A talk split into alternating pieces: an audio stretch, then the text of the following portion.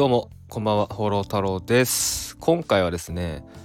えー、先月12月の頭から12月の末まで末じゃないか12月の半ば、えー、20日20日だったかな21まで、えー、台湾を旅してたんですけど、まあ、それのちょっと振り返りをねしていこうと思います。はい。でちょっと先にですねえーまあ、このねラジオ僕大体最近、ま、毎日ラジオ配信してるんですけど、まあ、このタイトルねこのラジオのタイトル、まあ、なんとなくその「放浪太郎ラジオ」かなって思って、まあ、タイトルも多分 YouTube だと YouTube 側だと多分「放浪太郎ラジオ」ってなってるんだなってると思うんですけど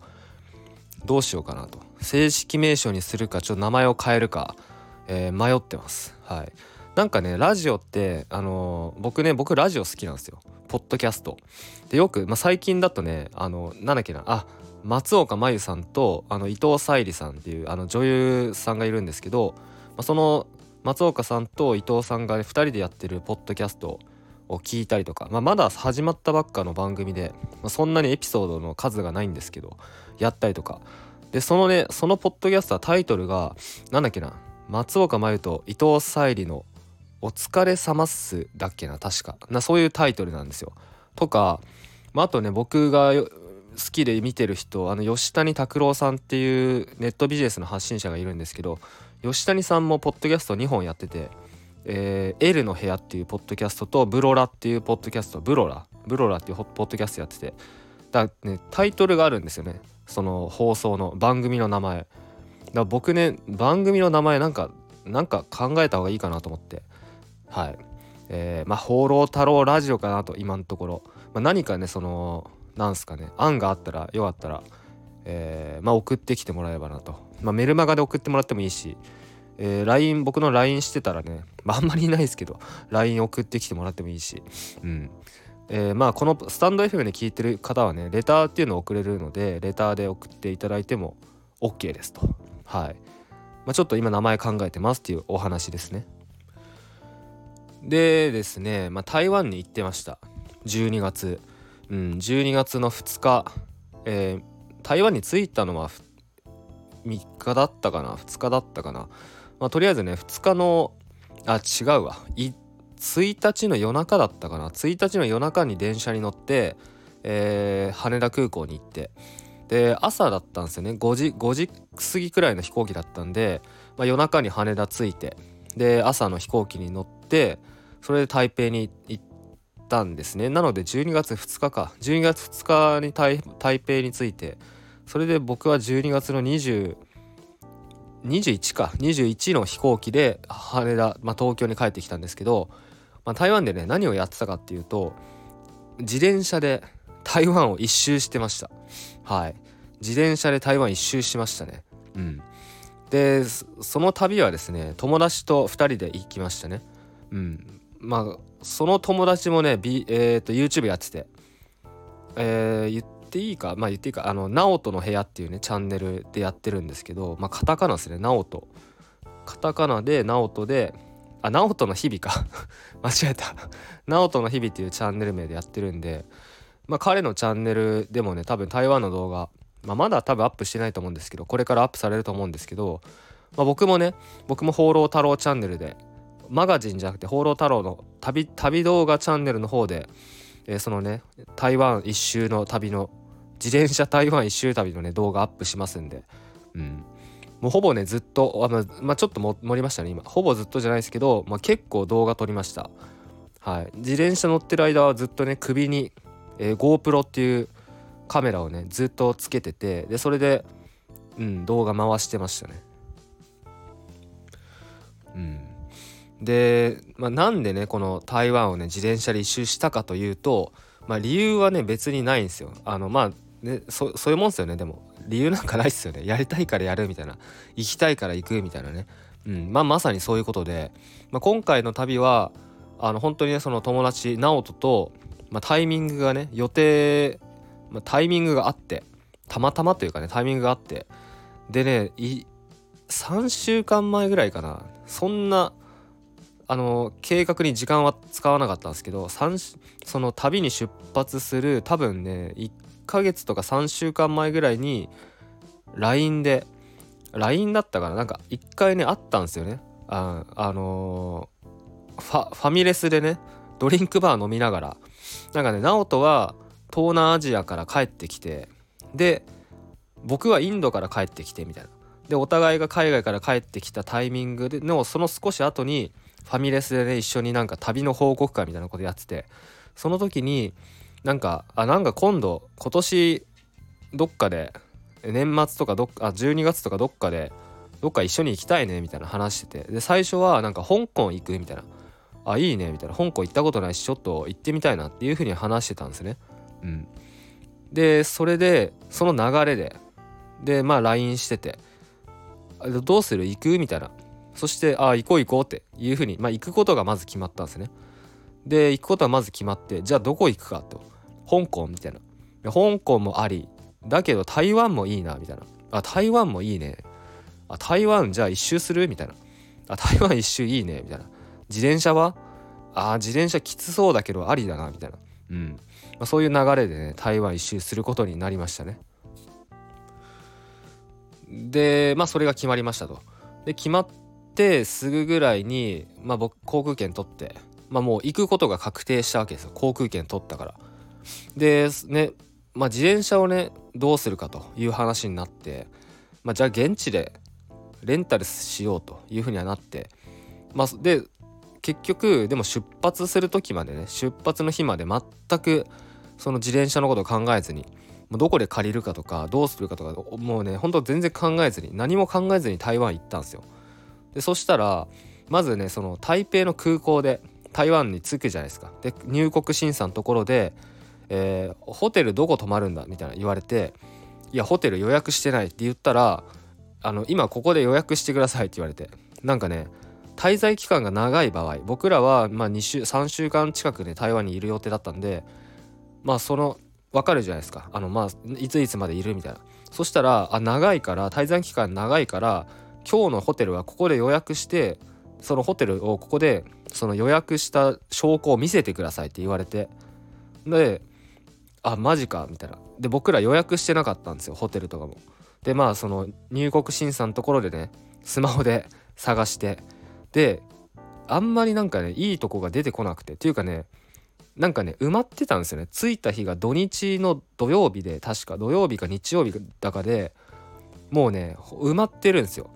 いい感じのホテルが。でなんかあ高いんですよ。そう。で探してたらもういいとこないから、まあ、とりあえずなんか予約したっていう体にしてもうこのホテルの写真だけ見せたらいけんじゃねえかっていう風に2人で話して。でそれでこう入国審査のところでもう一回ねトライしたんですよ。そしたら普通にあの行けましたね、まあ、予約せずに。うん。でね僕らはねその時にあ俺ら何も準備してないじゃんってなんか思い知ったんですよね。もう実感しましたね。あこれやばいんじゃねえかみたいな。ホテルもなんか全然予約できねえしなんかいいところ全然埋まってるしえ自転車どうするみたいな。そう台湾に着いてからもうちゃんと考え始めて。でその日はあその日どうしたんだっけな。あその日はねあその日は結局ねホテルを予約せずに町まで行ってでそのスマホの SIM カードを買う買うんですけど現地で台湾用のね台湾用の SIM カードを買う時にその SIM カードを買売ってくれたお店の人がなんか紹介してくれた宿に泊まって泊まりましたその日は。で次の日は予約して台北で泊まったのかな確か。でなんかね僕の感覚だとなんか台湾をねこう例えばねふらふら歩いてたらなんか自転車とかね自転車のレンタルショップとかなんかあってもうなんとかなるんじゃないかって思ってたんですよ。まあ、もしくはもうなんか安い自転車屋さんがあってなんか現地で自転車をね買えるんじゃないかとか、まあ、そういうふうに思ってたんですよ。まあ、でもね現実はねそんなにうまく甘くないというかねまあ当たり前ですけど、うん、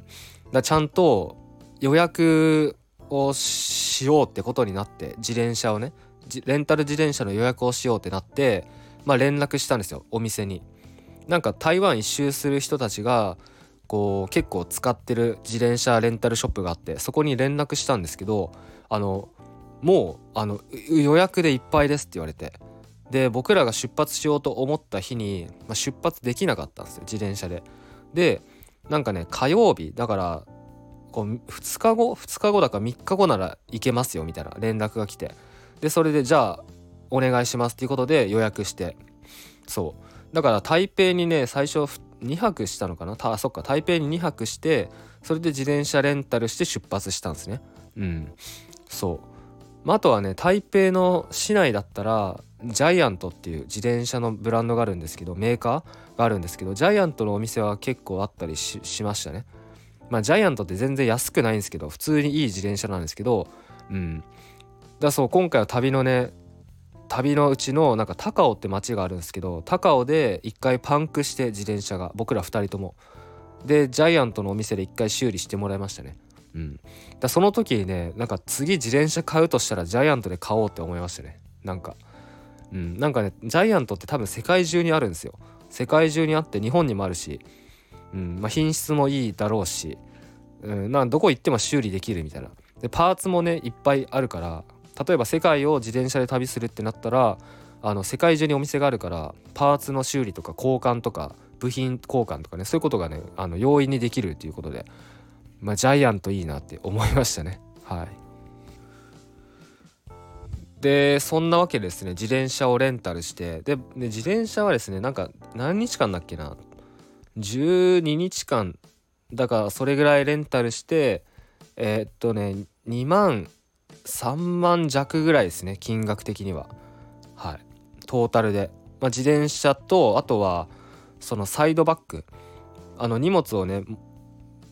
しょうしょいながら自転車乗ったらきついじゃないですか。あの僕らはねこう宿を転々としながら泊まりながら自転車で移動していくみたいな旅をするんで、まあ、キャンプとかはしないんですけど、まあ、着替えとかまあその荷物を持ってね自転車に乗るわけですよ。でまあその自転車で100キロとか走るんですけどそうだからしょにリュックを背負いながら自転車で走るのは大変なのでそのサイドバッグをね後ろの左右にカチャカチャってつけるサイドバッグも借りて、まあ、それも込みですね。であとはなんかパンク修理キットとか、えー、なんかなんだっけなポンプとかライトとかヘルメットとかそういうの込みでその値段3万円弱ぐらい。でレンタルして。でそれで出発してでね最初の2日間かな。もう地獄でしたね。もう雨土砂降り。土砂降りってほどでもないか。でもずっと雨降ってました。でもうね靴もびしょびしょになってもう寒いしもうダウン着て走ったりしてましたね。うん。まあね北の方から出発したので台北から出発して反時計回りで一周してまた台北に戻るっていうルートだったんですけどだからトータル1,000キロぐらいのルートだったんですけどうん。もう普通にねきつかったです。もうしんどかったです。もう辛かったです。で初日初日は確かね何キロだっけな？80キロちょっと走って。で2日目がなんかわちょっとうろ覚えになってきたな。で僕一応そのノートっていうねプラットフォーム、まあ、ブログプラットフォームあるんですけどノートにねこの台湾の日記をね台湾旅の日記毎日書いて投稿してるんでまあそれ見たら多分書いてあると思うんですけど多分2日目もね80キロ前後ぐらい走ったのかな。うん。で2日目も雨降ってましたね確か。レインコートを着て走りましたね。はい。でそうやってねこう徐々に南下していくんですけどそのどこだっけな高尾。高尾っていうところがあるんですけど、まあ、南の方に、まあ、そこぐらいから本当にね暑くなってあの半袖半ズボンで夜も出歩けるぐらい暑くなってやっぱ北と南って全然違うんだなって思いましたね。うん、そう。まあその台湾をねこう旅した時のどんな感じだったかっていうのはねやっぱ動画見てもらうのが一番早いと思うので、まあ、僕まだ作ってないですけどこれから台湾の旅動画ね作ってアップしていくんでよかったらねその「放浪太郎チャンネル」ですね「放浪太郎マガジン」じゃなくて「えー、放浪太郎チャンネル」っていう僕の旅動画のチャンネルがあるので、まあ、そっちでね台湾の旅動画アップしていくんで、まあ、よかったらあのその動画見てほしいんですけどうん。まあなんかねそのい面白い出来事もねいっぱいあってなんかこう自転車で走るんですけどそうするとなんか前をね走ってるバイクからなんかなんか落ちてきてこれもね YouTube 動画アップしてるんですけど前からなんかバイクからなんか落ちてきたんですよ。でそしたらその落ちてきたものがなんか動いてるんですね。動いてなんか跳ねてるんですよ。でそれ魚なんですよね。生きた魚が落ちてきた。うん。めっちゃなんか笑っちゃって。でそしたらそのバイクの人がブーンってね U ターンして戻ってくるんですけどなんかニヤニヤしながら。その人なんか釣り竿を片手に抱えてるんですよ。確かね。うん。で普通に生きた魚を手で掴んでまたブーンっていきましたね。なんか釣って魚を釣ってそれをなんか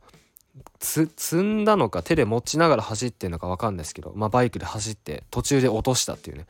でそれもねちょうど僕があの首元のカメラのね録画ボタンを押した直後に落としたんですよ彼が。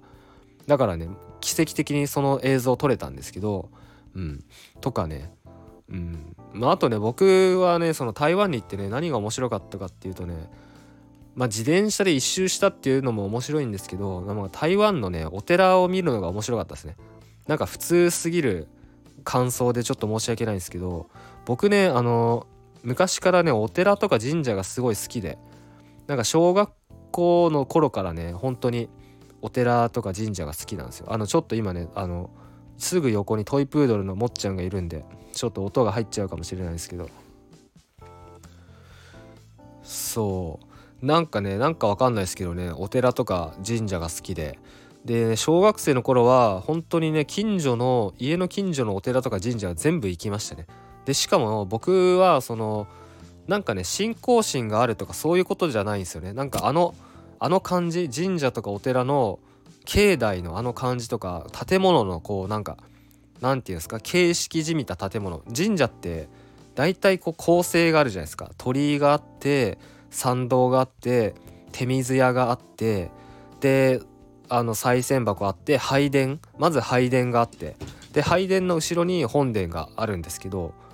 でその本殿と拝殿のつながり方とかもね横から見ると面白いんですよ。まあ、中には神社によってはその拝殿と本殿が連結してなくて拝殿の後ろに本殿がねちっちゃい本殿がこうある建物とかとかねその拝殿と本殿が完全につながってる神社もあるし廊下みたいに渡り廊下みたいになってるとこもあるしとか面白いんですよね本当にまあなんか興味ない人からしたらなんでなんでそんなん好きなんだってなるかもしれないですけどそう僕ね本当に神社とかお寺が好きで、まあ、どっちが好きとかどっちが上とかそういうのはないんですけどであとはねお寺のそのお堂の中本堂の中とかに入るのもすごい好きなんですよ。うん、なんかその何て言うんですかねあの形式じみた感じとか、うんまあ、あと仏像も好きなんですよ。仏像の本とかもあのよく読んでて実家にあるんですけどで僕の行ってた小学生じゃあ小学校って小学校6年生になるとなんかね自分の好きなテーマで本を一冊作るっていう課題をやるんですよ。でそれを自分らが卒業した後なんか何年間か図書館に置かれるみたいな学校の図書室か図書室に置かれるみたいなそういうなんか文化があって一冊本っていう名前で呼ばれてるんですけどその文化。うん、で僕ねその一冊本作る時あの僕はね京都奈良のお寺 お寺とか神社の本を作りました。うん、だその時当時は小学校6年生の時家族でね京都と奈良に行ってだその時にだ僕はねそのやっぱ当時から写真撮るのが好きで、うんまあ、今思えばね未だにやってること一緒だなって思うんですけど、まあ、旅行に行くじゃないですか。で写真をたくさん撮ると。だ当時からそういうことやってたんですけど。で京都奈良のお寺とかの写真撮りまくって。でなんかね東大寺東大寺のお坊さんお坊さんなのかな？お寺のねスタッフさんみたいな人にちょっと話聞いたりとかそういうこともやってましたね。うん。なかなかマニアックですけど。でねその台湾もですねえー、お寺ってお寺があるんですよ寺院。でまあね台湾のお寺は日本のね仏教とはやっぱ違ってあの台湾の場合は仏教っていうよりも道教なんですよね。うん、まあ宗教が違うんですよ。だ道教。でもその例えば日本人って、えー、仏教も神道だからお寺も神社もなんか同じように考えてるところあるじゃないですか正直。正直なんか僕らってなんすかね仏教でもいろんな宗派があったとしてもなんか別によくわかんないじゃないですか。でぶお正月にねお寺も行くし神社も行くしなんかそういう感じじゃないですか。もうごちゃ混ぜなとこあるじゃないですか。台湾もねそういう感じがあって、まあ、道教の道教がねやっぱ多いんですけど道教も仏教もなんかごちゃ混ぜなところがあるんですよ。だから台湾の道教のお寺に行くと中にそのあれいましたね。なんだっけ？空海空海空海ってなんだっけ？空海なんとか奉仕。ちょっと名前が出てこない。あの空海のねお仏像とかあったりとかあと普通にお釈迦様お釈迦様？えっ、ー、とまあ阿弥陀如来とかね。えー、まあそういうその仏教の仏像とか安置されてたりとかまあごちゃ混ぜなんですよ。うん。そう。だから台湾人も結構そのなんか道教自分は道教です。自分は仏教です。みたいなそういう感じじゃないらしいんですよね。日本人みたいな感じで結構、ま、ごちゃ混ぜなところあるらしいんですよ。うん、でそのねまあでも基本的には道教の派手な寺院がね派手なお寺カラフルで派手なド派手なお寺がいっぱい建っててで普通に僕らも僕らっていうかその部外者ですね日本人旅行者とかも気軽に入っていけるんですよ中に。もう何も気にされないです。うん。全然何も誰にも気にされずに中に勝手に入ってあのまあお参りしたりとか見たりとかできるんですけどうん。うん、まずねその日本のお寺との違いは、まあ、建物の外観はね、まあ、やっぱド派手なんですよね。もうカラフルでねあの夜になったらなんかなんていうのあれ電電飾っていうんですか？もうなんかね蛍光蛍光色のね電飾がもうめっちゃ光ってたりとかなんかかあのねネオンっていうのかな？ネオン看板みたいのが光ってたりとかするんですよね。もうめちゃくちゃ派手なんですよ。な日本のお寺とはやっぱ全然違うんですね。であとはあの日本のお寺って大体本堂ってあの1階建てまあ外から見たら2階とかもあるかあるかもしれないですけどお堂自体は1階建てじゃないですか。一つの空間というか例えばまあ東大寺とかもあの大仏のお堂入ったら中にでっかい仏像がいて、まあ、一つの空間がある。それだけじゃないですか。だけど台湾のお寺ってあの3階とかまであるんですよ。1階にまずお堂があって2階にもお堂があって3階にもお堂がある。でそれにエレベーターがついてたりとかするんですね。うん、で僕が台湾でね一番面白い面白いなと思ったお寺は最後ね台北で帰る日に行ったのかな？帰る日に多分行ったねお寺があって、えー、そこをまあそれもね YouTube に撮ったんであ動画に撮ったんでね後々 YouTube にアップするんですけどそれはですねなんかもうめなんて言うんだろうな。なんて言えばいいんだろう。なんかね一見するとその裏側から見るとただのなんかちょっと年季入ったビルみたいな。ででも逆側から見るとちゃんとお堂になってる。でしかも1階部分はなんか通路になっててあの通路になってるんですよ。でエレベーターで5階ぐらいまで行く全部お堂になってるんですね。2階からえー、2345階ぐらいが多分お堂になってて。うん。なんかねすごい現代的なお寺。なんかまあいろいろその街の開発とかでけ最終的にこういう形になったみたいなそういうお寺らしいんですけど。うん。あそこ面白かったですね。で台湾のねお寺は